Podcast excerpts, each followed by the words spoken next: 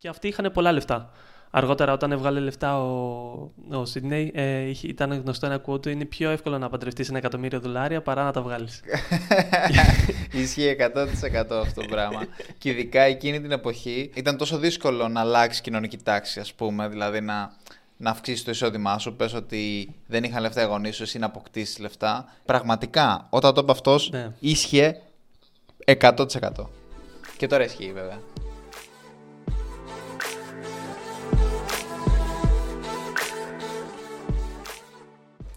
Τόσκα. Πορτάλιο. Τι έχουμε για σήμερα; Σήμερα έχουμε πολλά και διάφορα. Θα σε πάω κατευθείαν ε, σε ένα story που αφορά δύο αλκοολούχα ποτά, τα οποία είναι αγαπημένα ενός, φίλου, ενός κοινού μας φίλου του Μπιλάλ. Ποιο είναι το αγαπημένο ποτό του Μπιλάλ, ξέρεις; Δεν ξέρω, αλλά λογικά θα είναι κάτι ακριβό. Είναι το Γιάγκερ είναι αυτό που του αρέσει συνέχεια και αγοράζει συνέχεια Γιάγκερ. Και το πιο κυριλαίο ουσιαστικά. Φιάλτη είναι αυτό. Και το πιο κυριλαίο ουσιαστικά που θέλει να κάθε φορά όταν πηγαίναμε, ήμασταν φοιτητές και πηγαίναμε στο. Στα... Εν τω μεταξύ. Ναι. Εν τω μεταξύ το Γιάγκερ δεν έχει γεύση ε, φάρμακου. Δηλαδή πραγματικά δεν ξέρω πώς γίνεται αυτό το. Δηλαδή είναι love it or hate it. Είναι τέτοια κατάσταση. Είναι... Δεν ξέρω, εμένα μου φαίνεται αηδία τέρματα. Ναι. Σε κάποιους αρέσει Και εμένα δεν μου αρέσει καθόλου. Και είναι και το Γκρέγκου που του άρεσε συνέχεια. Ήθελε, πηγαίναμε, θυμάσαι εκεί στην Πάτρα στον Αβώνα Club Dioggi. Ε, κάνουμε και διαφήμιση τώρα και ήθελε όταν να, να ανοίγουμε Γκρέγκου. Ήταν το καλύτερό του. Λοιπόν. Ε... Λεφτά δεν είχε, αλλά ήθελε Γκρέγκου ο Μιλάνο. Ναι, δεν... Άφραγκος. Άφραγκος και ήθελε να ανοίγει Γκρέγκου. ε, ουσιαστικά Ποιος τον ξέρεις το Sydney Frank. Δεν τον ξέρεις, να φαντάσω. Όχι, δεν έχω ιδέα. Ούτε εγώ τον ήξερα το Sydney Frank. Λοιπόν, ο Sydney Frank πλούτησε από το Jagger. Ξεκίνησε την Grey Goose σε ηλικία 70 χρονών και την πούλησε για 2 δις. Ε, είναι γνωστός και το ότι έδωσε στη γραμματέα του ένα μπόνους 23 εκατομμύριων δολαρίων και ουσιαστικά κάπνιζε τα μακρύτερα πουρα που είχε δει ποτέ ο κόσμος. Λοιπόν, ποια είναι η ιστορία του Σίδνεϊ Φρανκ; Ε... Περίεργος τύπος μου φαίνεται εμένα αυτός. Ναι, φαίνεται πολύ περίεργος. Μιλάμε τώρα για εποχές 60 και 70, έτσι. Δεν μιλάμε τώρα. Ε, okay. Λοιπόν, ο... Οπότε να, να ξέρετε, σαν επιχειρηματική ιδέα να ξεκινήσετε αλκοολούχο ποτά, μπορεί να πρέπει να το κάνετε με διαφορετικό τρόπο στη σήμερα ημέρα. Δεν μπορείτε απλά να φτιάξετε το Γιάγκερ και να το πουλήσετε. Ε, είναι διαφορετικές εποχές και διαφορετικός ο τρόπος να βγει στην αγορά. Ναι, ουσιαστικά το story του ποιο είναι. Ο, όπως όλοι οι επιχειρηματίες από παλιά κατάγονταν από φτωχή οικογένεια και παντρεύτηκε τη, μια, τη, μια γυναίκα που τη λέγανε Λουίζ. Ο μπαμπάς ε, ουσιαστικά αυτήν της γυναίκας ήταν επικεφαλής σε μια εταιρεία ε, ποτών που ονομαζόταν ε, Senley Distilleries, κάπως έτσι. Και αυτοί είχαν πολλά λεφτά. Αργότερα, όταν έβγαλε λεφτά ο, ο Σίδνεϊ, ε, ήταν γνωστό ένα quote είναι πιο εύκολο να παντρευτείς ένα εκατομμύριο δολάρια παρά να τα βγάλεις. Και... Ένα Ισχύει 100% αυτό το πράγμα. Και ειδικά εκείνη την εποχή, ο μόνος τρόπος. Δηλαδή, ήταν τόσο δύσκολο να αλλάξεις κοινωνική τάξη, ας πούμε. Δηλαδή, να, να αυξήσεις το εισόδημά σου. Πες ότι δεν είχαν λεφτά οι γονείς σου, εσύ να αποκτήσεις λεφτά. Ήταν τρομερά πιο δύσκολο από ό,τι είναι σήμερα, έτσι. Ναι. Δηλαδή, πραγματικά, όταν το είπε αυτός, ίσχυε 100%. και τώρα ισχύει, βέβαια. και η συνέχεια ποια είναι ουσιαστικά; Μόλις ε, μπήκε στην οικογένεια, ουσιαστικά άρχισε να εργάζεται για την οικογενειακή επιχείρηση που είχαν αλκοόλ και μετά υπήρξε μια διαμάχη με τον πατέρα της ε, και το διώξανε σε αυτό το σημείο ο Φρανκ είχε δύο επιλογές. Ή να πάει πίσω στον πατέρα της γυναίκας του και να τον παρακαλέσει για να τον ξαναπάρει, ή με αυτά τα λίγα λεφτά που μάζεψε όσο δούλεψε μαζί του να αρχίσει το δικό του, τη δικιά του επιχείρηση αλκοολούχων ποτών. Ο Φρανκ λοιπόν διάλεξε το δεύτερο μονοπάτι και εκεί ουσιαστικά. Περήφανος ο Φρανκ. Ναι, μεγά, πολύ περήφανος. και εκεί ουσιαστικά που βρισκόταν στη Νέα Υόρκη εκεί το βράδυ που περπατούσε τέλος πάντων, ε, βλέπει μια ομάδα Γερμανών ε, μεταναστών να, που είχαν μαζευτεί αρκετοί να πίνουν ένα ποτό που λέγεται Jägermeister. Ε, και το Jäger, όπως είπες εσύ, είναι σαν σιρόπι. Είναι λες και πίνει σιρόπι για το βήχα. Οι Γερμανοί, από ό,τι ναι, ναι. διάβασα, το χρησιμοποιούσαν και για ιατρικούς σκοπούς. Ε, Τέλος πάντων, ο Φρανκ θεώρησε ότι είναι ένα μοναδικό προϊόν και είχε δυνατότητες για την αγορά της Αμερικής. Εν τω μεταξύ, Εν τω μεταξύ, αυτό το, το χάπι για το, βι- το σιρόπι για το βήχα ε, είναι επικίνδυνο. Δηλαδή, εγώ έχω ακούσει ιστορίες όπου επειδή αρέσει σε πολλά παιδιά, δηλαδή, ξέρεις, αντιμετωπίζουν προβλήματα γιατί πρέπει να το κρύβεις. Γιατί άμα αρέσει ένα παιδί, δηλαδή άμα το πιει ένα παιδί προφανώς γιατί νομίζει ότι είναι πορτοκαλάδα και πιει πάρα πολύ, μπορεί να έχει τρομερά μεγάλα προ- προβλήματα. Ε, τώρα δεν ξέρω βέβαια ε, τι, δεν ξέρω αν, αν βάζουν και αλκοόλ μέσα για να βοηθήσει το βήχα. Δεν το ξέρω αυτό. Ναι, Τι ούτε, δεν το παίζεις; ξέρω ούτε εγώ. Και ουσιαστικά το έφερε στην αγορά της Αμερικής και το, το ουσιαστικά το έκανε, έκανε BAM με ένα, ακολούθησε ένα marketing plan το οποίο είχε φτιάξει τότε, το οποίο ποιο ήτανε.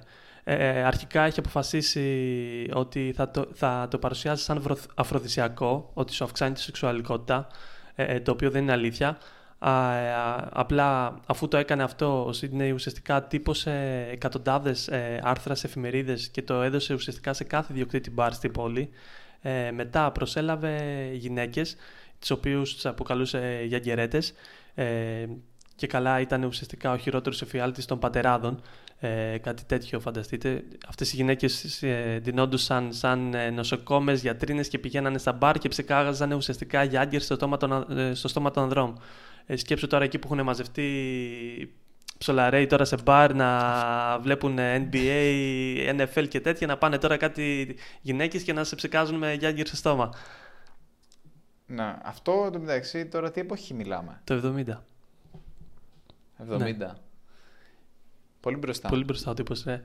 Και μετά δημιούργησε και μια μηχανή που κρατούσε ουσιαστικά το Γιάγκερ στα μπαρ ε, σε πολύ χαμηλή θερμοκρασία και είχε λιγότερη ουσιαστικά κακή γεύση. Γιατί όσο πιο παγωμένο ήταν, τόσο καλύτερο. Και όντως ισχύει αυτό. Δηλαδή, όσες φορές έχω πιει με τον Μπιλάλ, ας πούμε, Γιάγκερ, ε, όταν είναι λίγο ζεστό είναι για τέρμα για το ούτσο. Όταν ε, είναι κρύο, πίνεται. Και αυτά ουσιαστικά, που, όλα αυτά που έκανε, δούλεψαν και πήγε ουσιαστικά από 500 μπουκάλια το χρόνο που πουλούσε το Γιάγκερ στην Αμερική τότε, το 1976, σε πάνω από 7 εκατομμύρια plus μπουκάλια το 2016. Αυτό είναι, δεκα- επειδή το υπολόγισα και το έχω έτοιμο, δεν το υπολογίζω τώρα, ε, είναι 14.000 ε, επί growth σε 40 χρόνια. 40 χρόνια είναι πολλά, αλλά το growth είναι ακόμα περισσότερο. ναι, είναι πολύ, πολλά 40 Πραγματικά χρόνια. είναι εντυπωσιακό. Εμ, εντυπωσιακό. Ε, δεν μπόλερ τύπος, ξαναπαντρεύτηκε με τη γυναίκα του, ξέρουμε τίποτα γι' αυτό. Όχι, όχι. Ουσιαστικά, Τα ξαναβρήκε. ουσιαστικά τι έγινε; Έγινε που έγινε πλούσιος αυτό στα 70 του ε, και αποφάσισε να ξεκινήσει μια καινούργια εταιρεία ε, στα 70 τώρα, να είσαι 70 χρονών και να αποφασίσεις να ξεκινήσεις καινούργια επιχείρηση. Και αποφάσισε αυτή τη φορά να ασχοληθεί με τη βότκα. Ε, εκείνη την εποχή η μόνη premium βότκα ήταν ουσιαστικά στην αγορά η Absolute, αυτή που την ξέρουμε, που πουλούνταν για 17 δολάρια, ξέρω εγώ, 17 ευρώ. Και εκεί τώρα είχε λεφτά ουσιαστικά. Μάζεψε το συμβούλιο του και ουσιαστικά αποφάσισε να του στείλει όλους στη Γαλλία και να φτιάξουν την καλύτερη βότκα που θα μπορούσαν να βρούνε. Ε, την ονομάζει Grey Goose, τη γνωστή Grey Goose, και ουσιαστικά έκανε hire διάσημους ε, designers και φτιάξαν πολύ ωραίο μπουκάλι. Το έχουν δει πολύ. Το, το έχεις δει το Grey Goose, είναι ένα πολύ ωραίο μπουκάλι, ρε φίλε. Πολλοί το κρατάνε μετά. Σκέψου, ο Μπιλάλ είχε ε, δύο-τρία Grey Goose στο Κρατάνε δωμάτιο επειδή της έχουν αιστεία. δώσει 200 ευρώ για... ναι, το κρατάνε επίσης επειδή έχουν δώσει 200 ευρώ για τη βότκα. Οπότε λένε λογικά ε, μια βότκα ήταν και στη γεύση μια κανονική βότκα, εντάξει, λίγο πιο γλυκιά.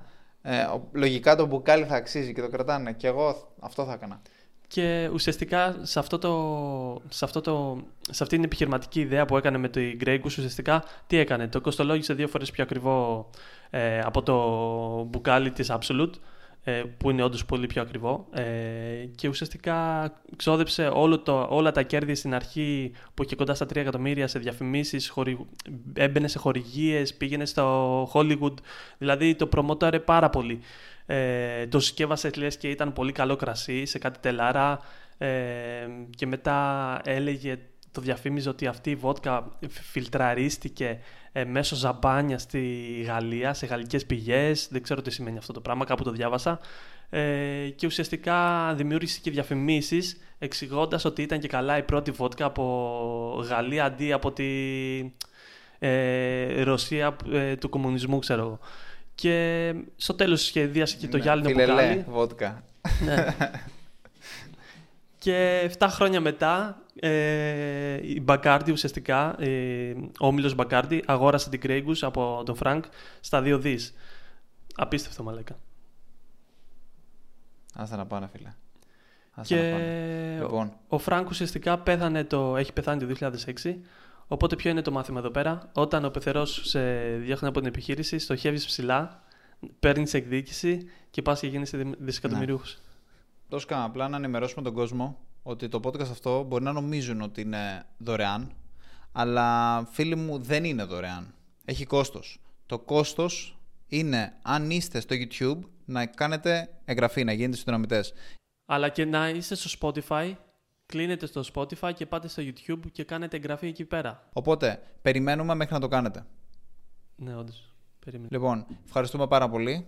Ξεχρεώσατε. Όσοι το κάνατε, όσοι δεν το κάνατε, μας χρωστάτε και πρέπει να το κάνετε. Συνεχίζουμε.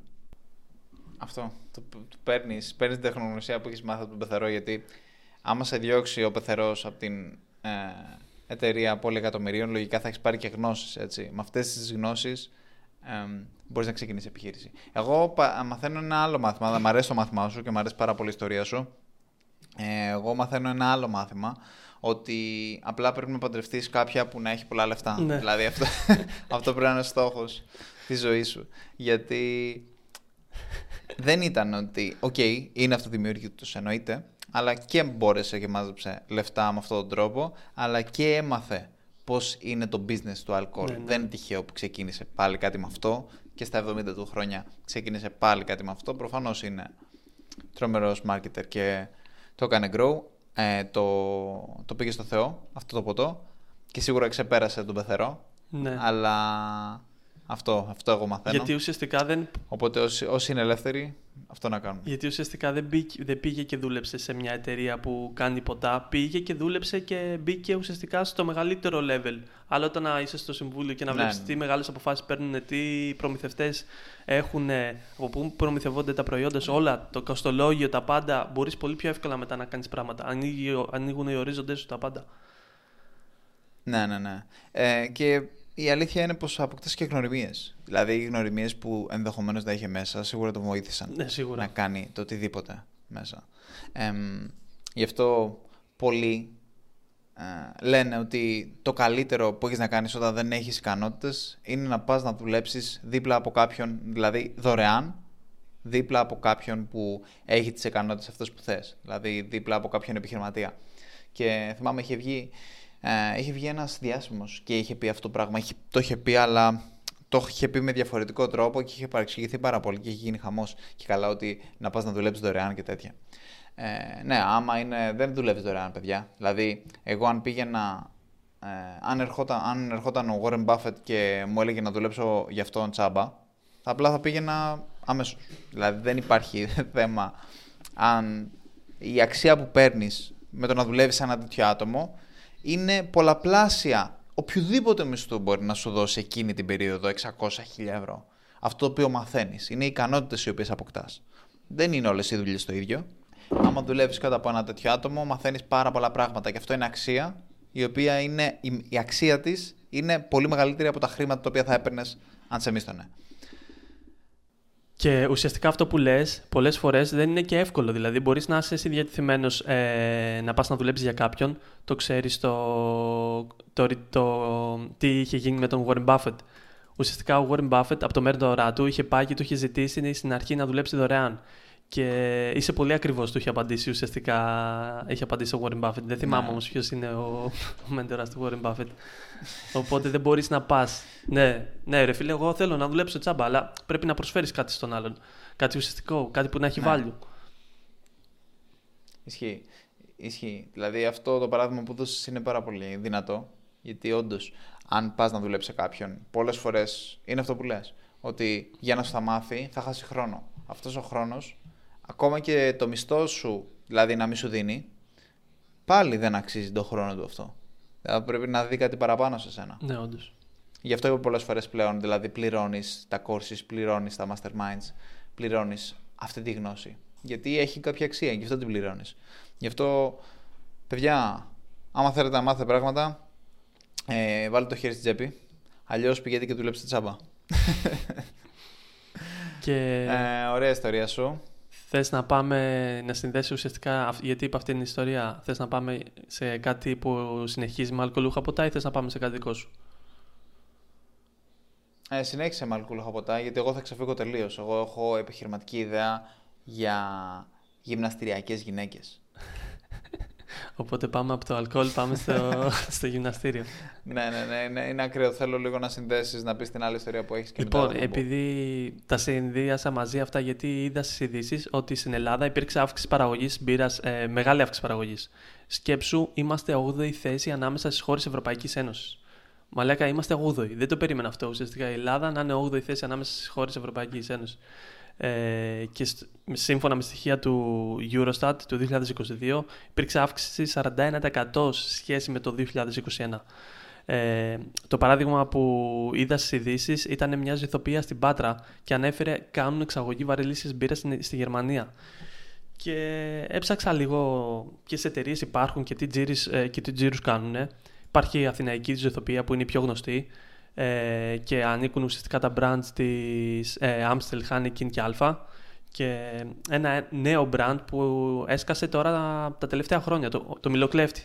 Θυμάσαι που είχαμε πάει Ναι. σε, σε μια εκδήλωση, δεν θυμάμαι που είχαμε πάει ακριβώς, ήταν στο Μαρούσι και είχαμε μπει σε, ένα, σε, ένα, σε μια αίθουσα που μιλούσαν για το marketing που κάνανε στο Μιλοκλέφτη. Ναι, ναι, ναι. Ε, νομίζω ο Μιλοκλέφτη... Ναι, workshop ήταν αυτό. workshop. workshop του Μιλοκλέφτη στην ουσία. Ήταν ένα event ε, επιχειρηματικότητας, νεανικής επιχειρηματικότητας, κάτι τέτοιο. Και είχε έρθει μία εκπρόσωπος του Μιλοκλέφτη και ανέλυε το πώς έκαναν marketing το ποτό αυτό. Ε, η Αθηναϊκή Ζωδοπία είπε ότι το έχει έτσι, Ναι. γιατί και εγώ κάτι τέτοιο θυμάμαι. Ναι, ναι, ναι. Να, αλλά απλά δεν είμαι σίγουρος αν ξεκίνησε από την Αθηναϊκή Ζηθοποιία ή ουσιαστικά έγινε acquire από, από την ομάδα που ξεκίνησε το Μιλοκλέφτη. Αυτό δεν είμαι σίγουρος. ναι. Έψαξα, δεν το βρήκα. Ε, ούτε εγώ το ξέρω. Α, γενικά αυτό το οποίο ξέρω είναι ότι ε, αυτή η κοπέλα δεν το διευκρίνησε αυτό. Ναι, δεν το- γιατί θυμάμαι ότι, ότι είχαμε ρωτήσει κάτι αντίστοιχο, δεν το διευκρίνησε. Ε, οπότε το πιθανότερο είναι 99,9% απλά είναι ένα brand που το δημιουργήσανε εσωτερικά της ε, Αθηναϊκής Ειδοποιίας για να μπορέσουν να πουλήσουν ε, τη GG μπύρα, δηλαδή στην ουσία γλυκιά μπύρα, αυτά είναι λογική, και φτιάξαν αυτό το brand. Το κάνουν πάρα πολύ οι εταιρείες που έχουν, ε, που έχουν πάρα, πολλές εταιρείες, πάρα πολλά άλλα brands. Δηλαδή, για παράδειγμα, η Coca-Cola δεν έχει μόνο την Coca-Cola, έχει και, ά- και άλλες άπειρες ε, εταιρείες που φτιάχνουν ε, τέτοιου είδους ποτά. Δηλαδή, ανθρακούχα, energy drinks και όλα αυτά. Ε, και φτιάχνουν, ας πούμε το Monster είναι ένα τέτοιο προϊόν. Είναι ένα προϊόν το οποίο βγήκε εσωτερικά. Και πάρα πολλά αλκοολούχα ποτά επίσης. Είναι ποτά τα οποία έχουν δημιουργηθεί spin-off Ναι. ε, από το πουθενά. Ας πούμε η τεκίλα αυτή, αυτή που είναι τεκίλα και μπύρα μαζί. Τεκίλα Πώς και λέγεται; μπύρα μαζί. Δεν το, δεν το θυμάμαι. Τεκίλα και μπύρα. Δεν το tequila ξέρω. και Είναι μπύρα. γνωστό. Desperados. Αντισπράδος. Desperados. Και αυτή ακριβώς το ίδιο. Ε, είναι μια εταιρεία πάνω η οποία έχει πάρα πολλά brands. Δημιούργησε και την Desperados σαν συνταγή και την έχει μαρκετάρει προφανώς και πήγε πολύ καλά. Η Αθηναϊκή Ζωοτοπία νομίζω έχει σχεδόν όλες τις μπύρες. Δηλαδή πολύ λίγες μπύρες δεν είναι της Αθηναϊκής Ζωοτοπίας. Κοίτα, εγώ αυτές είδα ουσιαστικά μέσα στο site. Οι μεγαλύτερες, ε, ουσιαστικά τα μεγαλύτερα brand είναι αυτά τα τρία και ανέφερε και το Μιλοκλέφτη. Ναι. Δεν είδα να αναφέρει κάποιο άλλο. Ε, υπάρχει στην Πάτρα η Μάμος, από ό,τι ξέρω. Ε, υπάρχουν αρκετές Ναι, η Mammoth εταιρείες. Νομίζω... Ναι. Γενικά αυτές οι εταιρείες, εγώ που έχω δει ε, κάποιες εταιρείες, υπάρχει η Αθηναϊκή Ζητοπία που έχει πάρα πολλά brands από κάτω και άμα θες να παράξεις κάτι μαζικά είναι από την Αθηναϊκή Ζητοπία και υπάρχουν και διάφορα άλλα μικρά brands τα οποία φτιάχνουν locally δική τους συνταγή σε πολύ μικρές ποσότητες ε, ιδιαίτερες μπύρες. Εν τω μεταξύ, έχω γνωρίσει ένα άτομο που φτιάχνει μπύρα εδώ πέρα στην Πάτρα και η, η μπύρα του είναι πραγματικά τρομερή και πηγαίνει πάρα πολύ καλά. Την πουλάει, σε- την πουλάει σε πάρα πολλά άλλα κράτη. Ε, η μπύρα αυτή λέγεται Αμούσα και αυτόν τον γνώρισα πολύ τυχαία. Απλά είχα πάει σε ένα, στην Τριένα, είναι μια κατασκευαστική, η οποία φτιάχνει κτίρια. Και είχα πάει εκεί πέρα για να πάρω προσφορά για τον αναπτυξιακό. Ήθελα να φτιάξω μια, μια μονάδα τέλος πάντων, ένα κτίριο για να στεγάσω το, την εταιρεία μου. Και είχαμε πάει να βγάλουμε σχέδια. Και γνωρίζω τον Ντάνο. Αυτός ε, έχει την επιχείρη... ε, έχει... είναι μηχανολόγος μηχανικός και με βοηθούσε στην ουσία για το πώς θα το κάνουμε. Και ήταν πολύ τυπικό. Ήταν ε, OK με τη δουλειά του, φάνηκε πολύ, πολύ κομπλέ. Και σε κάποια φάση κάτι συζητάμε για επιχειρηματικότητα και μου λέει Ρε, έχω κι εγώ μια μπύρα. Και εκεί πέρα έλαμψε η μούρη του, φίλε. Και του λέω Α, ναι, πια. Και μου λέει Αμούσα. Και μου δείχνει το μπουκάλι και καταλαβαίνω ότι κάπου την έχω δει εγώ στην πάτρα αυτή την πύρα. Και μου λέει και του λέω Πώς πηγαίνει και όλα αυτά. Και μου κάνει πηγαίνει πάρα πολύ καλά. Είμαι σε τόσες χώρες, πουλάω. Και δεν μπορούσα να καταλάβω αφόσον σ' αρέσει τόσο πολύ. Ενώ όταν μιλάγαμε για κτίρια, ήσουν έτσι και έτσι. Γιατί δεν τα παρατάς όλα να ασχοληθείς μόνο με τη μουσα. Δηλαδή ήμουν σε αυτή τη φάση. Ε, γιατί δεν ήταν απλά ότι η μπύρα του είναι πάρα πολύ ωραία και πηγαίνει πάρα πολύ καλά. Δεν ξέρω τι τζίρους κάνει, αλλά ξέρω ότι έχει ένα πολύ καλό προϊόν. Οπότε αν ασχοληθεί full time με αυτό το προϊόν, θεωρώ ότι έχει πάρα πολύ μεγάλες πιθανότητες να το εξελίξει και να το πάει ακόμα καλύτερα. Γιατί δεν ασχολείται 100% με αυτό. Και ήθελα να το ρωτήσω, αλλά ξέρεις, δεν ήθελα να με, να με αγενήσει. Ναι. Ε, την έχεις ακούσει ποτέ αυτή την αμούσα. Όχι, δεν την έχω ακούσει και τώρα τη βλέπω και μ' αρέσει, μ αρέσει το μπουκάλι, ρε. Είναι πολύ ωραίο. Το packaging που έχουν κάνει. Ε, είναι premium. Φαίνεται... Είναι premium, Α, είναι premium. μπουκάλι. Είναι πολύ ωραίο, φίλε. Και γενικά είναι premium μπύρα. Πάρα πολύ ωραίο. Οπότε είναι εφικτό δηλαδή. Υπάρχουν πάρα πολλές μπύρες. Ναι, ρε. Αφού και ένας φίλος μας ε, που ήταν μηχανολόγος ήθελε να ξεκινήσει. Δηλαδή το συζητάγαμε και μας έλεγε ο, ε, ο Γιώργος ήθελε. Και γενικά στην Πάτρα υπάρχουν πάρα πολλές τέτοιου είδους ε, μικρές παραγωγές ζήθος, με ζηθοποιίας οι οποίοι τα φτιάχνουν λίγα μπουκάλια, τοπικά, ξέρεις, και τα πουλάνε σε φίλους τους ή προσπαθούν να μπουν και σε κάποιο μαγαζί ενδεχομένως. μπορεί να τα πουλάνε και online κάποιοι, αλλά είναι σαν, δεν ξέρω, σαν χόμπι πολλοί το έχουν. Ναι, όντως. Δεν ξέρω, αλλά νομίζω που εγώ μπορεί αναλόγως. Πρέπει να ε, ξέρεις αρκετά πράγματα. Πρέπει να ασχοληθείς με, με τη συσκευασία, με την παραγωγή του προϊόντος. Έχει πολλά πράγματα. Αλλά νομίζω είναι εφικτό γιατί βλέπουμε και πολλές μπύρες. Ε, και ουσιαστικά το να είσαι 8η δύναμη στην Ευρωπαϊκή Ένωση πάει να πει ότι υπάρχει πολύ ψωμί, υπάρχει αγορά. Και για, την, για τη μάπη μου, ανέφερα πριν ε, ότι είναι διαφορετική εταιρεία, ε, δεν είναι διαφορετική εταιρεία, ανήκει στην ελληνική ε, ζηθοποιία και ουσιαστικά τι συμβαίνει. Ναι, ναι, ναι. Ανήκουν πολλές μπύρες, κάνουν και εισαγωγή άλλες ουσιαστικά από ότι. Από ότι νο, είμαι σχεδόν σίγουρος, κάνουν εισαγωγή άλλες μπύρες και τις πουλάνε ουσιαστικά η, η αθηναϊκή ζηθοποιία, κατάλαβες. Κάποιες ξένες μπύρες. Ναι, ναι, ναι. Ναι, αυτό δεν ξέρω ακριβώς πώς συμβαίνει, αλλά υποθέτω, αυτό υποθέτω ότι γίνεται και δεν το έχω ψάξει να σου πω την αλήθεια, οπότε ε, να με διορθώσει κάποιος αν πιστεύει ότι είναι λάθος. Πιστεύω ότι η ελληνική ζητοποιία αυτό που κάνει, ας πούμε και η Σόμερσμπι, που είναι και αυτή τη τζιμπήρα, δεν είναι ελληνική, δεν είναι, είναι ε, ξενόφερτη. Αλλά ε, γι' αυτό φαντάζομαι έφτιαξε και την Μιλοκλέφτη για να ανταγωνιστεί τη Σόμερσμπι, ας πούμε. Ξέρεις, να έχει και αυτή ένα brand το οποίο έχει το 100% ας πούμε, κάπως έτσι. Ε, Πάντω, αυτό το οποίο κάνει είναι επειδή φαντάζομαι ότι είναι πάρα πολύ ακριβό να φέρεις ε, ένα μπουκάλι από οπουδήποτε, δηλαδή να φέρεις ένα μπουκάλι από την Ευρώπη να το παράξεις πούμε, στη Γαλλία και να το φέρεις στην Ελλάδα, προφανώς αυτό το πράγμα δεν είναι κάτι το οποίο είναι εφικτό. Οικονομικά θα βγαίνει το κάθε μπουκάλι πάρα πολύ ακριβό, δεν θα σύμφερε. Υπάρχουν κάποια προϊόντα, με το iPhone δεν μπορείς να το παράξεις στην Ελλάδα, το φέρνει το φέρνεις κατευθείαν από Ταϊβάν, ας πούμε. Ναι. Αλλά μπύρες, κοκακόλες, γενικότερα πάρα πολλά τρόφιμα δεν είναι αυτό εφικτό. Οπότε τι κάνουν, βρίσκουν ελληνικές εταιρείες συνήθως εταιρείες οι οποίες μπορούν να παράξουν, έχουν τη δυνατότητα για μεγάλες παραγωγές, όπως η ελληνική ζητοπία, συνεργάζονται με αυτές, τους δίνουν τη συνταγή, τους δίνουν ό,τι χρειάζονται για να το παράξουν αυτό το προϊόν και αυτές οι εταιρείες το παράγουν εκ μέρους τους και το πουλάνε στην Ελλάδα. Νομίζω ότι έτσι λειτουργεί η αγορά αυτή, λόγω ότι είναι φθηνό το προϊόν. Ναι. Αν σου έλεγα πόσο η Αθηναϊκή Ζωοτροπία που είναι μεγαλύτερη ουσιαστικά, τι τζίρο έχει, ε, για κάνε μια πρόβλεψη. Για να δούμε. 200 εκατομμύρια. Κοντά είσαι με το 2021, λογικά το 2020 θα έκανε τόσο. Ε, το 2020 έκανε, έκανε 340 εκατομμύρια και το 2022 έκανε 420 εκατομμύρια. Πράγμα που δικαιολογεί ουσιαστικά την αύξηση που έλεγες στις ειδήσεις παραγωγής ε, μπύρας στην Ελλάδα. Οπότε είναι μεγάλο το market. Είναι ναι. πάρα πολύ μεγάλο. Εγώ δεν είχα ιδέα.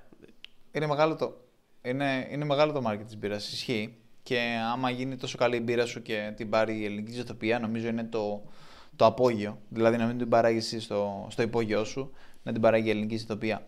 Ε, είχα ακούσει μια ιστορία ε, για την ΕΖΑ, όπου είχε ένα εργοστάσιο. Το εργοστάσιο το είχε κάπου πάνω από τη Λαμία, δεν θυμάμαι ακριβώς πού, αλλά νομίζω ναι, πάνω από τη Λαμία, κάπου εκεί πέρα, είχε το εργοστάσιο. Ήταν από τις λίγες εταιρείες η οποία δεν ήταν στην ελληνική ζωοτροφία και έκανε μόνη της παραγωγή. Αλλά από τους ντόπιους, γιατί είχα πάει εκεί πέρα διακοπές, από τους ντόπιους είχα ακούσει ότι δεν πήγαινε καλά σαν εργοστάσιο. Και μάλλον αυτό που συμβαίνει είναι ότι μάλλον είναι μονόδρομος να πας με την ελληνική ζητοπία. Δηλαδή έχουν ρίξει το κόστος ή έχουν πάρει όλο το market share. Οπότε ή είσαι με, τη ή είσαι με την ελληνική ζητοπία ή είσαι ενάντια στην ελληνική ζητοπία. Δεν υπάρχει ενδιάμεσος. Ναι, όντως. Και πολλές ουσιαστικά βλέπω ένα άρθρο εδώ πέρα μπαίνουν και σε, στο χώρο των αναψυκτικών κάποιες από αυτές τις εταιρείες. Ε, δηλαδή σε όλα. Πιάνονται, καταπιάνονται σε όλα. Κάτι ήθελα να σε ρωτήσω. Ε, επειδή είδα τώρα στην Αθηναϊκή Ζωηθοποιία ανήκει και η Σολ και είναι μία από τις εμπειρίες που το καλοκαίρι αυτή πίνω εγώ ουσιαστικά. Κάτι που έχω παρατηρήσει σε κάποια μαγαζιά που πηγαίναμε. Ε, σου λένε δεν έχω Σολ, έχω την αντίστοιχη, δεν θυμάμαι τώρα το όνομα, είναι, απλά είναι ελληνική και έχει σχεδόν την ίδια γεύση. Ε, ουσιαστικά ε, θέτουν σαν βέτο όταν κάνουν συνεργασία με κάποια καταστήματα ουσιαστικά να μην πάρουν από τον αντίπαλο. Ε, Πώς το βλέπεις εσύ αυτό, Νομίζεις είναι καλή στρατηγική για να το κάνεις; Εννοείται. Εννοείται εσύ. Δηλαδή είναι, είναι απόλυτα λογικό όταν φέρνεις τα προϊόντα σου σε ένα κατάστημα να μην θες να έχει το ανταγωνιστικό κατάστημα. Και πολλές φορές παίρνουν αποκλειστικότητα για να μπορούν και να εξασφαλίσουν περισσότερα κέρδη, ε, δηλαδή να μπορούν να, να πάρουν καλύτερες τιμές και επομένως να εξασφαλίσουν περισσότερα κέρδη και για brand awareness. Δηλαδή ότι θέλουν στα ράφια τους να είναι μόνο αυτό. Ναι. Οπότε το πληρώνουν με αυτόν τον τρόπο, ρίχνοντας τις τιμές. Το κάνουν πάρα πολλές εταιρείες αυτό και υπάρχει ένα ολόκληρο market το οποίο κινείται γύρω από αυτό το πράγμα. Το πώς τοποθετείς, σε ποια καταστήματα θα τοποθετηθείς και πώς θα βγάλεις τον ανταγωνισμό από αυτά τα καταστήματα. Ε, και, είναι, και είναι πολύ ενδιαφέρον ε, για τον τρόπο με τον οποίο το πετυχαίνεις. Γι' αυτό, αν φτιάξεις μια μπύρα, εγώ θεωρώ θα πρέπει η μπύρα σου να μπορεί να μην είναι απλά μια κοινή μπύρα. Θα πρέπει να, να διαφέρει κάπως έτσι ώστε να μην περιορίζει τον μαγαζάτορα. Δηλαδή να μην. να είναι αρκετά διαφορετική έτσι ώστε να μην έχει θέμα. Δηλαδή να μην πρέπει να βγάλει την μύθος για να βάλει ένα. Γιατί δεν θα το κάνει. Ναι, κατάλαβα. Και επίσης για να έχεις και ένα ανταγωνιστικό πλεονέκτημα έτσι. Δηλαδή δεν θεωρώ ότι θα πρέπει να κάνεις reinvent the wheel, δηλαδή να, να ξαναβρεις τον τροχό, να ξαναεφεύρεις τον τροχό αλλά θα πρέπει να, έχεις, να κάνεις κάτι το οποίο είναι εξχωριστό. Λοιπόν, ε, δεν ξέρω, έχεις ακούσει την, την Brewdog, την πύρα; Όχι, δεν την έχω ακούσει. Κάτσα να την κάνω. Ναι. Ε, Πες. Κάτι, κάτι. Είναι ένας Άγγλος, ο οποίος την έχει, James Watt λέγεται, και απλά ο τύπος είναι απλά θεότρελος. Για να μπορέσει να ανταγωνιστεί τις άλλες μπύρες. Γιατί όπως καταλαβαίνεις, ε, η αγορά με τις μπύρες είναι απλά πάρα πολύ κορεσμένη. Ο ανταγωνισμός είναι τεράστιος. Και για να μπορέσει να το ανταγωνιστεί, απλά κάνει τα πιο τρελά πράγματα. Δηλαδή και από θέμα marketing. Δεν ξέρω αν θεωρείται marketing genius ή απλά τελείως τρελός. Αλλά ας πούμε έβγαλε, έβγαλε διαφημιστικό το οποίο ε, ονόμασε την πύρα του Not for Gays. Ξέρω εγώ, ναι. πούμε. Και ξέρεις, το, το μαρκέτα. δηλαδή ε, πολλά, πολλά πράγματα. Δηλαδή έχει συλληφθεί. Ε, τρελά. Δηλαδή είχε φτιάξει ένα διαφημιστικό στο οποίο καλά πέταγε από ελικόπτερο ε, γάτες χοντρές. Δηλαδή κάτι τρελά πράγματα. Αλλά έχουν κάνει την εταιρεία του, έχουν δώσει στην εταιρεία του πολλά εκατομμύρια και τεράστια αναγνωρισιμότητα. Μόνο και μόνο επειδή ξέρεις τον James Watt και την Brewdog, λόγω ότι βγαίνει ειδήσεις με αυτά που κάνει. Απίστευτο. Ε, Βασικά είναι πάρα οπότε πολύ νομίζω ότι το νούμερο. Είναι πάρα πολύ γνωστή. Τι; Στο site έχουν 700.000 ναι, ε, monthly visitors. Είναι πάρα πολύ γνωστή πύρα. Ναι, ναι, πραγματικά. Ε, α, είχε φτιάξει μια διαφήμιση στην οποία απλά ξέρεις, ήταν full ε, τρανσφοβική. Α πούμε, ήταν άντρες, ντυμένοι γυναίκες, ξέρεις και κάνατε τέτοια πράγματα και ε, όλα αυτά προφανώς τα woke media, όπως ονομάζονται πλέον, όπου δεν θέλουν ε, τέτοιου είδους ε, πράγματα, ξέρεις, τους φαίνονται πολύ, πολύ ανάρμοστα να κάνεις τέτοιου είδους αστεία και επιτίθονται. Ναι. Και είναι τρομερά μεγάλη είδηση πούμε, για το CNN ναι, όντως. για να, να κάνει κάτι τέτοιο. Και είναι είδηση, επομένως βγαίνει πρωτοσέλιδο. Τύπου συνέχεια. BBC, ας πούμε, άμα απαντήσει ε, James Watt, είναι πρωτοσέλιδο πάντα. Και δίπλα Brewdog, Brewdog, Brewdog. Θέλοντας και μη του κάνουν διαφήμιση. Ναι, όντως. Και τώρα, όσο έλεγες για τον Brewdog, ε, ήθελα να το ψάξω γιατί είναι πάρα πολλοί οι visitors που ψάχνουν. Άμα μπείτε στο ad library του Facebook, για όσους ε, ξέρουν από Facebook, ε, μπορείτε να δείτε, έχει 250 αποτελέσματα. Έχει άπειρα ads, έχει σελίδες σε διάφορες ε, χώρες. Μεξικό, Ρωσία, Γαλλία, Ολλανδία, παντού σελίδες και παντού διαφημίσεις. Είναι πολύ μεγάλο brand, ρε. Ε, Ο αντίκτυπος που έχει αυτός και μέσω των διαφημίσεων του, όποιος θέλει ουσιαστικά από ό,τι βλέπω, μαλάκα έχει πάρα πολύ ωραίες διαφημίσεις. Έχουν αυτά τα hooks, τα, ε, τα τρελά. Όποιος θέλει, όποιος ασχολείται με το marketing και κάνει διαφημίσεις, πρέπει να μπαίνει ad library και να βλέπει από εξωτερικά brand ε, διαφημίσεις, ειδικά σε αυτούς που έχουν τόσα άπειρα ads. Ε, όχι, είναι πολύ γνωστό, ρε. Και είναι και το Happy Dad, το ξέρεις το Happy Dad στην Αμερική, που είναι παρόμοια φάση που το διαφημίζουν. Όχι, δεν ξέρω, τι είναι αυτό. Ε, άμα πατήσεις Happy Dad θα το δεις. Το, είναι ένα podcast, οι Elk Boys, ε, που είναι κάτι πιτσιρικάδες, κάνουν podcast και έχουν φέρει και τον Elon Musk. Έχουν φέρει ουσιαστικά ο ιδρυτής του podcast, έχει πολλά λεφτά και έχει βάλει και κάποια παιδιά μέσα που το τρέχουν το podcast και τους Elk Boys ουσιαστικά και έχουν το Happy Dad παντού και κάνουν άπειρες πωλήσεις. Δηλαδή είναι φάση πώς είναι η Prime ε, του Logan Paul με το ενεργειακό ποτό, κάτι αντίστοιχο. Και έχουν παντού το Happy Dad. Και επειδή έχεις μια επιλογή, είπες ουσιαστικά εσύ, όσοι έχετε μικρές δυθοποιίες, πηγαίνετε στην Αθηναϊκή Δυθοπία να πουλήσει την πείρα σας.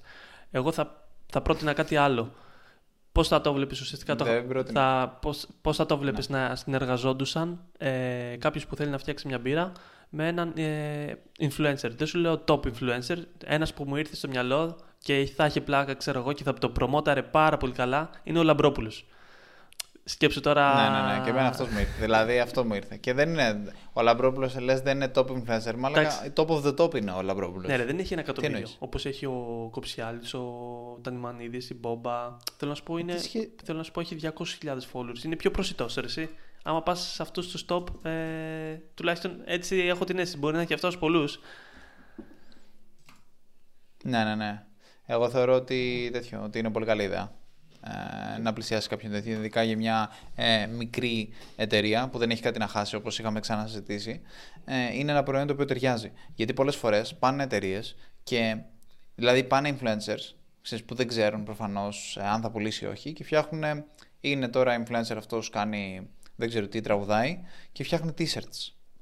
Δηλαδή, όσο κοινό και να έχεις, 2 εκατομμύρια followers να έχεις, δεν πρόκειται να πουλήσει από τα t-shirts. Γιατί δεν κολλάει με τον brand σου. Δεν είναι κάτι που βγάζει νόημα ναι. να φτιάξεις t-shirts. T-shirts μπορείς να πάρεις από παντού. Εάν όμως φτιάξεις κάτι που κολλάει με τον brand σου και μπορείς να το προμοτάρεις πραγματικά, να είναι κάτι που φαίνεται ότι δεν είναι τόσο εύκολο να παραχθεί, να αντιγραφεί απλά και μόνο τύπος αντιστάβα μου και γεια σας αυτό έχει πραγματική αξία. Δηλαδή, αυτό ο Λαμπρόπουλος, για παράδειγμα, αν διαφημίσει μια μπύρα τέτοιου είδους, ε, είναι πάρα πολύ καλό. Άλλος που θα μπορούσε να διαφημίσει μπύρα είναι το Luben. Θεωρώ ότι θα μπορούσε να διαφημίσει μπύρα. Δηλαδή, είναι αυτής της κουλτούρας. Ναι, σίγουρα. Ε, δηλαδή, είναι άτομα τα οποία είναι brands τα οποία μπορούν να το κάνουν πάρα πολύ καλά αυτό. Και ταιριάζουν με την κουλτούρα. Είναι τι ταιριάζει με πραγματικά αυτό το οποίο κάνεις. Και νομίζω ουσιαστικά επειδή στο εξωτερικό το κάνουν ήδη. Δηλαδή, άμα δεις, υπάρχει ένα pattern. Πάνε σε αγορές που είναι πολλά χρόνια ουσιαστικά εδρεωμένες εταιρείες σε μπύρες, τις σοκολάτες, τι ενεργειακά ποτά ουσιαστικά και πάνε και κάνουν τέτοιου είδους brand και τα οποία φτάνουν μαλάκα πάρα πολλά εκατομμύρια. Εντάξει, προφανώς στην αγορά mm. τη Ελλάδας δεν θα φτάσεις πολλά εκατομμύρια, αλλά θα κάνεις πάρα πολύ καλά νούμερα. Δηλαδή, μπορείς να ανταγωνιστείς στο τέλος μετά από κάποια χρόνια την Αθηναϊκή Ζωθεπία που είναι μονοπόλιο ουσιαστικά, ε, έτσι όπως έχουν τα νούμερα που βλέπω εγώ, θα μπορούσες να την αντιγωνιστείς εύκολα. εύκολα.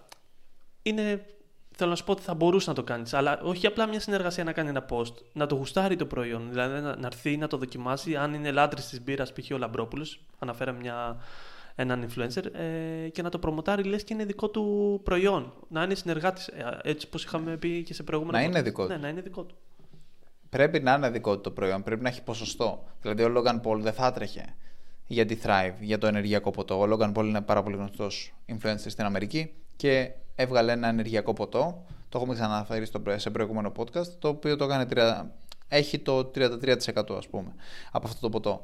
Ε, προφανώς το προμοτάρει, πηγαίνει παντού, μιλάει παντού γι' αυτό έχει κάνει συνεργασίες με εταιρείες, συνεργασίες με ομάδες ολόκληρες, με την Arsenal και με την Bayern Μονάχου. Ε, έχει κάνει τρομερά πράγματα. Αυτό δεν πρόκειται να το κάνει. Έχει τις γνωριμίες, π.χ. για να το κάνει, π.χ. ο Λαμπρόπουλος, αλλά να κάνει κάτι αντίστοιχο στην Ελλάδα. Αλλά δεν θα το κάνει άμα δεν είναι δικό του προϊόν. Το προϊόν πρέπει να είναι δικό του, πρέπει να έχει ποσοστό σε αυτό. Ναι. Και ναι, και άμα το τρέξει, θεωρώ ότι αυτό που λες ε, ισχύει πάρα πολύ. Μπορείς να ανταγωνιστείς μεγαλύτερα brands. Γιατί άμα δεις, δηλαδή ο Mr. Beast τι έκανε; Ακριβώς αυτό το πράγμα έκανε. Επειδή ακριβώς είχε πάρα πολύ κοινό, είδε ότι στην αγορά όλες οι, εταιρε... όλες οι σοκολάτες είναι ίδιες. Έχουν, έχουν, είναι ίδιες σοκολάτες που ήταν εδώ και 40 χρόνια. Όλες αυτές οι σοκολάτες τις έχουν, είναι κάτω από μια εταιρεία. Δηλαδή η, αυτή που έχει τη Snickers έχει και την Bounty, έχει και τη Mars, έχει και τη, ε, τα Twix και όλες αυτές τις, τις μάρκες και αυτές είναι που διαφημίζονται και λέει τι θα κάνω, θα φτιάξω εφόσον έχω το κοινό θα κάτσω και θα φτιάξω σοκολάτα. Είχε το κοινό, έφτιαξε σοκολάτα και πλέον σε πάρα πολλά Walmart και σε πάρα πολλά states απλά ξεπερνάει σε πωλήσεις αυτά τα μεγάλα brands και βγάζει, ε, κάνει δισεκατομμύρια σε πωλήσεις. Κάτι τέτοιο μπορείς να το κάνεις και εσύ. Δηλαδή πλέον έτσι πώ κινείται η οικονομία και έτσι πώ είναι τα social media δομημένα, η οικονομία έχει αλλάξει. Το brand που έχουν κάποιες εταιρείες πλέον δεν είναι relevant. Ναι. Έχει αλλάξει ο τρόπος με τον οποίο σκέφτονται τα άτομα και το βλέπεις. Δηλαδή, έσκασε από το πουθενά. Δηλαδή, ε, ο Κασελάκης με τα social media και πήρε ολόκληρο το κόμμα. Ναι, ουσιαστικά έγινε πρόεδρος. Από εκεί πέρα που δεν, στο κόμμα κανένας δεν τον στήριζε. Δεν ήταν καν στη Βουλή. Κανένας δεν τον στήριζε. Ήρθε από το πουθενά. ναι. Και θα καν... Είναι φαινόμενο αυτό πλέον και θα το δούμε παντού. Θα το δούμε και στα προϊόντα και στην πολιτική και παντού. Σε όλα, τα σε social media κυριαρχούν τη συνείδηση των ανθρώπων. Ναι, ουσιαστικά σε αυτό που είπες για τον, ε, για το Mr. Beast, σκέψου μια αντίστοιχη εταιρεία εδώ πέρα, ποια είναι, η Παπαδοπούλου. Πόσα χρόνια υπάρχει η Παπαδοπούλου; Ναι. Πόσα εκατομμύρια βγάζει η Παπαδοπούλου. Είναι αντίστοιχη εταιρεία σαν πώς είναι η Εθνική Ζωθοποιία. Γιατί να μην κάνει άλλα αντίστοιχο brand ένας influencer, ξέρω εγώ, ένας ο οποίος έχει ανταπόκριση. Ακόμα το Luben που είπες. Που εύκολα, εγώ πιστεύω οτιδήποτε κάνει το Luben Ναι. σε τέτοιου είδους προϊόντα, μην πάει σε τύπου μπλουζάκια πάλι τέτοιο. Αυτά είναι ξεπερασμένα. Προϊόντα, κανονικά προϊόντα, να ρίξουν τεχνογνωσία μέσα, να ασχοληθούν και να το κάνουν. Εγώ Ναι. Και πιστεύω να είναι θα πραγματικά ωραία προϊόντα. Θα ανταγωνιστούν και θα φτάσουν σε πολύ. και θα αλλάξουν πολλά πράγματα. Ρε. Άμα όποιος αρχίσει και κάνει την αρχή, θα δείξει και τον δρόμο στους άλλους, εγώ πιστεύω. Ναι, ναι, ναι, ισχύει. ισχύει. Και εν τω μεταξύ έχω σημειώσει μια άλλη ιδέα που, που μπορεί να γίνει με αυτόν τον τρόπο. Αλλά πρώτα πρέπει να αναφέρομαι λίγο για τα ghost kitchens, για τα cloud kitchens, ε, για τα dark kitchens. Ναι. Ε, υπάρχουν άπειρες ονομασίες για, αυτά, για αυτά τα kitchens. Πώς το έχεις Ε, πει εσύ; πρόκειται για τα- Όταν το συζητάγαμε, ε, ήμασταν στην COVID και είχες μια ιδέα. Δεν, ήξε, δεν ήξερες καν τον όρο Ghost Kitchen. Δεν, δεν ξέρω, το έχεις ακούσει και το συζητάγαμε; Κάπως. Shadow, shadow kitchen. Δικό μου. Shadow kitchen.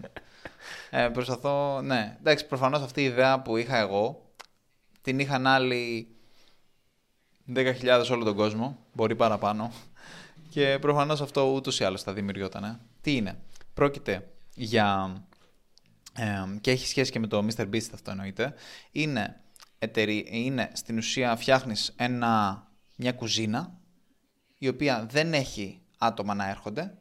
Πουλάς τα πάντα μέσα από online, μέσα από το eFood, μέσα από τη Volt. Δεν υπάρχει φυσικό κατάστημα, είναι όλα κλειστά, υπάρχει μια που δεν δέχεται κόσμο. Είναι μια, μια κουζίνα η οποία δεν δέχεται κόσμο και πουλάει τα πάντα μέσα από τα applications που όλοι ξέρουμε και παραγγέλνουμε, όπως eFood και Volt. Ε, αυτού του είδους εταιρείες υπάρχουν πλέον στην Ελλάδα και, είναι πάρα πολύ, και πηγαίνουν πάρα πολύ καλά. Κάποιες έχουν κάνει downscale που είχαν, δεχόντουσαν κόσμο, αλλά είδαν ότι τους συμφέρει καλύτερα να πουλάνε μόνο online. Οπότε έχουν φτιάξει μόνο online ε, παρουσία μέσω eFood και Volt και πηγαίνουν πολύ καλύτερα, με πολύ λιγότερα λειτουργικά και πολύ καλύτερη κερδοφορία. Κάποιες άλλες το έχουν επεκτείνει και φτιάχνουν, δηλαδή έχουν ένα χώρο και φτιάχνουν πολλού, πολλών ειδών προϊόντα από εκεί μέσα. Ε, αυτού του είδους ε, μπορούμε να συζητήσουμε και εκτενώς για αυτού του είδους τις, ε, τις εταιρείες όπου κάνουν αυτό το πράγμα. Υπάρχουν πάρα πολλοί στην Ελλάδα και θεωρώ ότι αξίζει ένα επεισόδιο από μόνο του γιατί έχω κάνει μια έρευνα ακόμα. Αλλά θέλω πρώτα να ερευνήσω και τα κέρδη τους.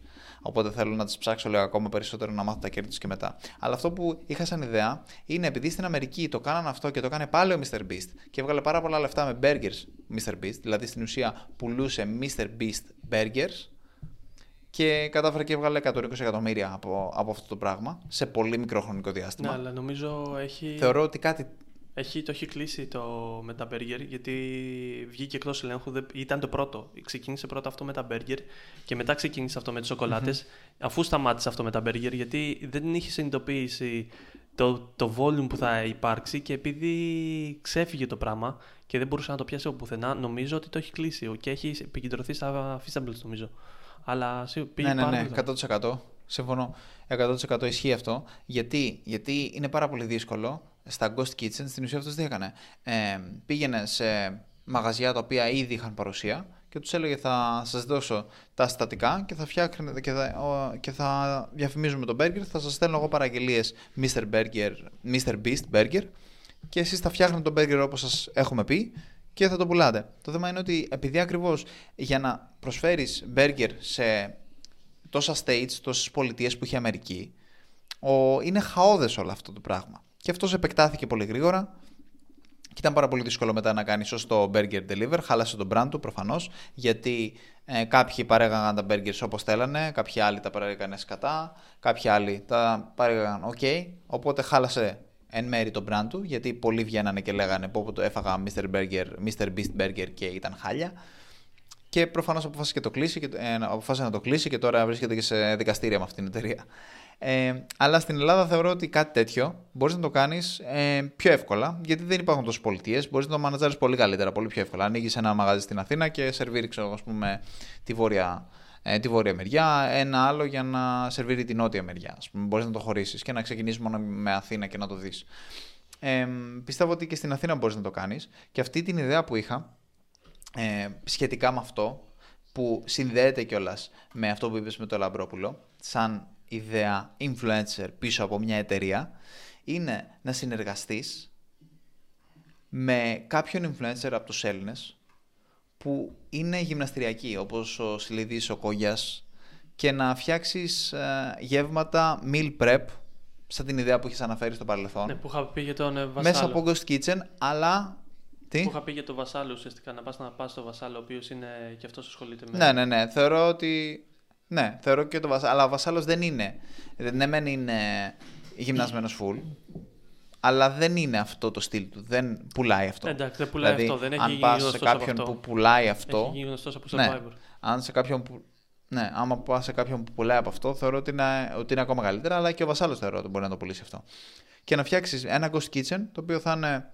Ε, δεν ξέρω. Βασάλος kitchen, βασάλος ε, meals και θα είναι γεύματα τα οποία είναι healthy και είναι του βασάλου ή μπορείς να το κάνεις και σε μορφή meal prep όπως αυτό που έχεις αναφέρει παλιότερα ή μπορείς να το κάνεις απλά ghost kitchen. Μην τα παντρέψεις όλα και influencer και meal prep και Ghost Kitchen.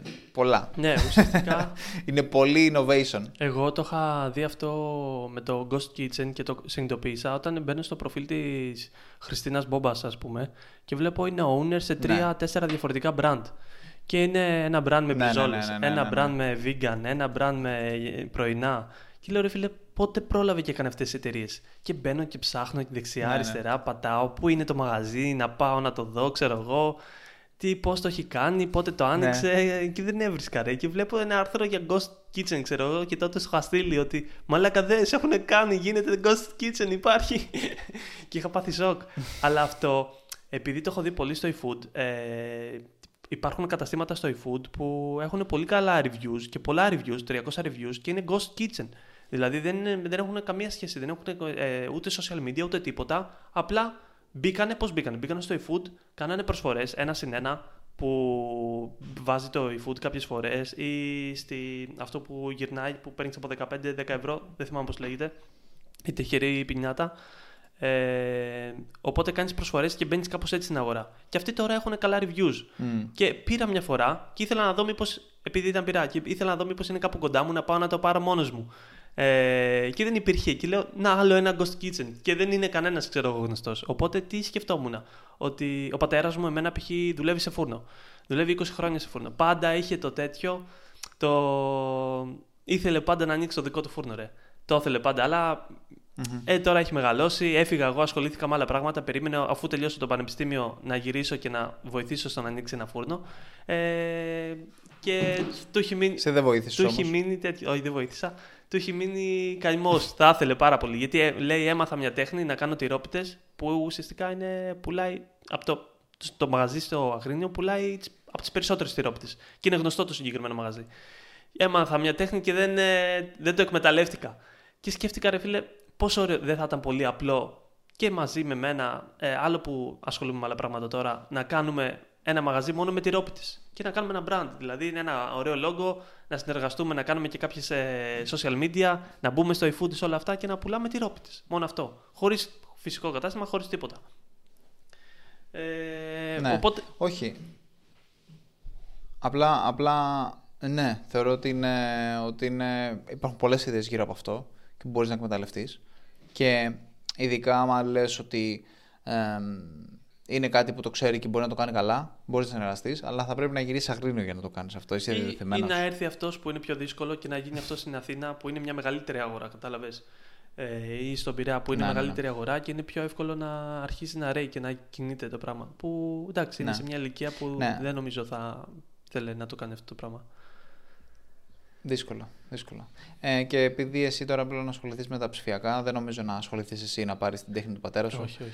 Οπότε θα αφήσεις αυτή την τέχνη να πεθάνει από ό,τι καταλαβαίνω, άμα δεν ασχοληθεί και ο ίδιος. Πάντως στα Ghost Kitchens, αυτό το οποίο έχω δει και για να κλείσουμε κιόλας, ότι το νούμερο ένα για να πάρεις reviews δεν είναι να έχεις ε, καλή εξυπηρέτηση και να ε, έρχεται ο κόσμος από κοντά να σε βλέπει. Δεν είναι καν απαραίτητη προπόθεση αυτό, δεν ξέρω καν αν βοηθάει.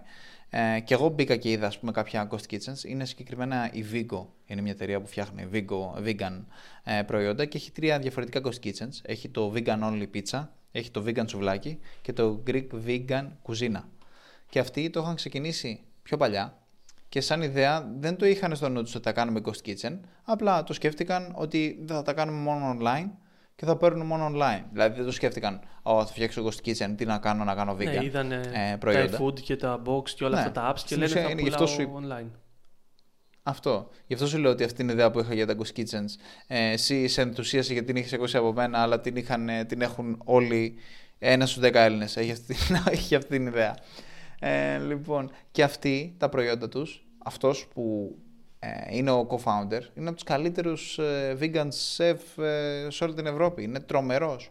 Το, το φαΐ τους προφανώς είναι τρομερό και τα reviews δεν θα μπορούσαν να μην είναι 4,8 στα 5 ας πούμε ή 5 στα 5. Γιατί απλά έχουν πάρα πολύ καλό προϊόν. Δεν είναι απαραίτητο να έχεις location για να έχεις καλό προϊόν. Ναι. Για να έχεις καλά reviews. Απαραίτητο, απαραίτητο είναι να έχεις, να έχεις καλό προϊόν. Γιατί δεν μπορείς για πάντα να πουλάς πάγωσε Και ουσιαστικά αυτό είναι, βοηθάει, είναι ένα, business, ε, είναι ένα επιχειρηματικό μοντέλο του Ghost Kitchen για μάγειρες ή κάποιους που δουλεύουν σε εστιατόρια, σε ζώνη. Ξέρω αρκετούς που πάνε και δουλεύουν μάγειρες. Έχω μια θεία που δουλεύει στην Κέρκυρα ουσιαστικά μαγειρίσα και άνοιξε το δικό της εστιατόριο μετά από πολλά χρόνια, αφού μάζεψε κάποια λεφτά. Είναι, άμα το σκεφτείς, είναι ένα βήμα να κάνεις την επιχειρηματικότητα ε, πιο, με, με, λιγότερο ρίσκο. Δεν χρειάζεται να ανοίξεις φυσικό κατάστημα, δεν χρειάζεται τίποτα. Οπότε παίρνεις τη τέχνη που κάνεις, τι είσαι, τι είσαι καλός. Είσαι καλός στα μαγειρευτά, είσαι καλός στις πίτσες, μπέργκερ ή οτιδήποτε. Ε, Πας και κάνεις ναι. αυτό. Κάνεις ένα, πουλάς online. Ξέχνα τον όρο Ghost Kitchen, άμα σου φαίνεται, σου φαίνεται τόσο ξενόφερτο. Πουλάς μόνο διαδικτυακά μέσω eFood και των άλλων app που υπάρχουν, Volt και ναι. Box κτλ. Οπότε θα ήταν ναι, πολύ καλό ναι, να ασχοληθούν αρκετοί με αυτό το πράγμα γιατί όλοι πλέον ε, αγοράζουν online. Και εγώ ήμουν ευχαριστημένος δηλαδή από δύο καταστήματα που είχαν 4,8 ε, αστεράκια. Όντως ήταν για 4,8 η γεύση και το, αυτό που έτρωγα. Ναι. Και γι' αυτό που πες να προσθέσω και να το κλείσουμε είναι ότι έχω δει επίσης ότι υπάρχουν κάποιες κουζίνες που μπορείς να τις νοικιάσεις. Δεν ξέρω αν τις νοικιάζεις με την ώρα, με τη μέρα, πώς τις νοικιάζεις. Αλλά είναι κάποιες έτοιμες κουζίνες που έχουν τα πάντα μέσα και μπορείς εσύ, σαν σεφ, να μπεις και να μαγειρέψεις ε, οτιδήποτε θες. Φάση για το δικό σου ghost kitchen. Οπότε δεν χρειάζεται καν να επενδύσεις σε εξοπλισμό. Γιατί πολλοί θα πούνε ναι, εντάξει, OK, okay, αλλά για να μαγειρέψω θέλω ε, κουζίνα γκαζιού, θέλω αυτό, θέλω το άλλο. Ούτε καν. Ακόμα και αυτό μπορείς να το πάρεις ήδη έτοιμο από κάπου και απλά να πληρώνεις με το μήνα. Ναι, εντάξει. Οπότε δεν υπάρχει δικαιολογία. Άμα θες να ξεκινήσεις κάτι, ακόμα και αυτό μπορείς Και να το αυτά κάνεις έτσι. προποθέτουν για να μπουν στη διαδικασία αυτά τα γκαζάκια και όλα αυτά και τα υλικά. Πάει να πει ότι έχεις μια παραγγελία. Οπότε ξεκινάει με το, έχεις- το, το ότι έχεις πάρει λεφτά. Οπότε δεν νομίζω ότι είναι, είναι πάρα πολύ Εντάξει, καλό. αν πάρεις 2 ευρώ για μια παραγγελία, δεν ξεκινάς Όχι, επιχείρηση δύο με 2 ευρώ πέντε- ανά παραγγελία. πέντε- δεν είναι 2 ευρώ, παίρνεις. Πέντε- ούτε εγώ πέντε ευρώ. έχω ελάχιστη- έχουν όλα ελάχιστη πλέον 7 ευρώ. Εντάξει, με 7 ευρώ δεν ξεκινά. δεν αγοράζεις. Μιλάμε για μια μερίδα, ρε. δεν Ε, μιλάμε αλλά για ναι, μπορείς να το λαμάκι. ξεκινήσεις πολύ εύκολα. Τους περισσότερους φοβίζει αυτό. Λοιπόν, ε, αυτά. Αυτά, οπότε Έχω την ιδέα μου, δεν την είπα τελικά. Έχω άλλη μια επιχειρηματική ιδέα αφορά άλλο. Θα το πούμε στα άλλα τα επεισόδια. γυμναστηριακά θα πούμε στο επόμενο. Σήμερα είπαμε μπύρες και Ναι. φαγητά. Τέλεια. Αυτό είναι το επεισόδιο. Τα λέμε στο επόμενο. Ciao.